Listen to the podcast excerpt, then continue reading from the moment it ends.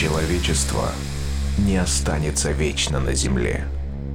Но в погоне за светом и временем сначала робко проникнет за пределы атмосферы, а затем завоюет себе все околосолнечное пространство. Константин Эдуардович Циолковский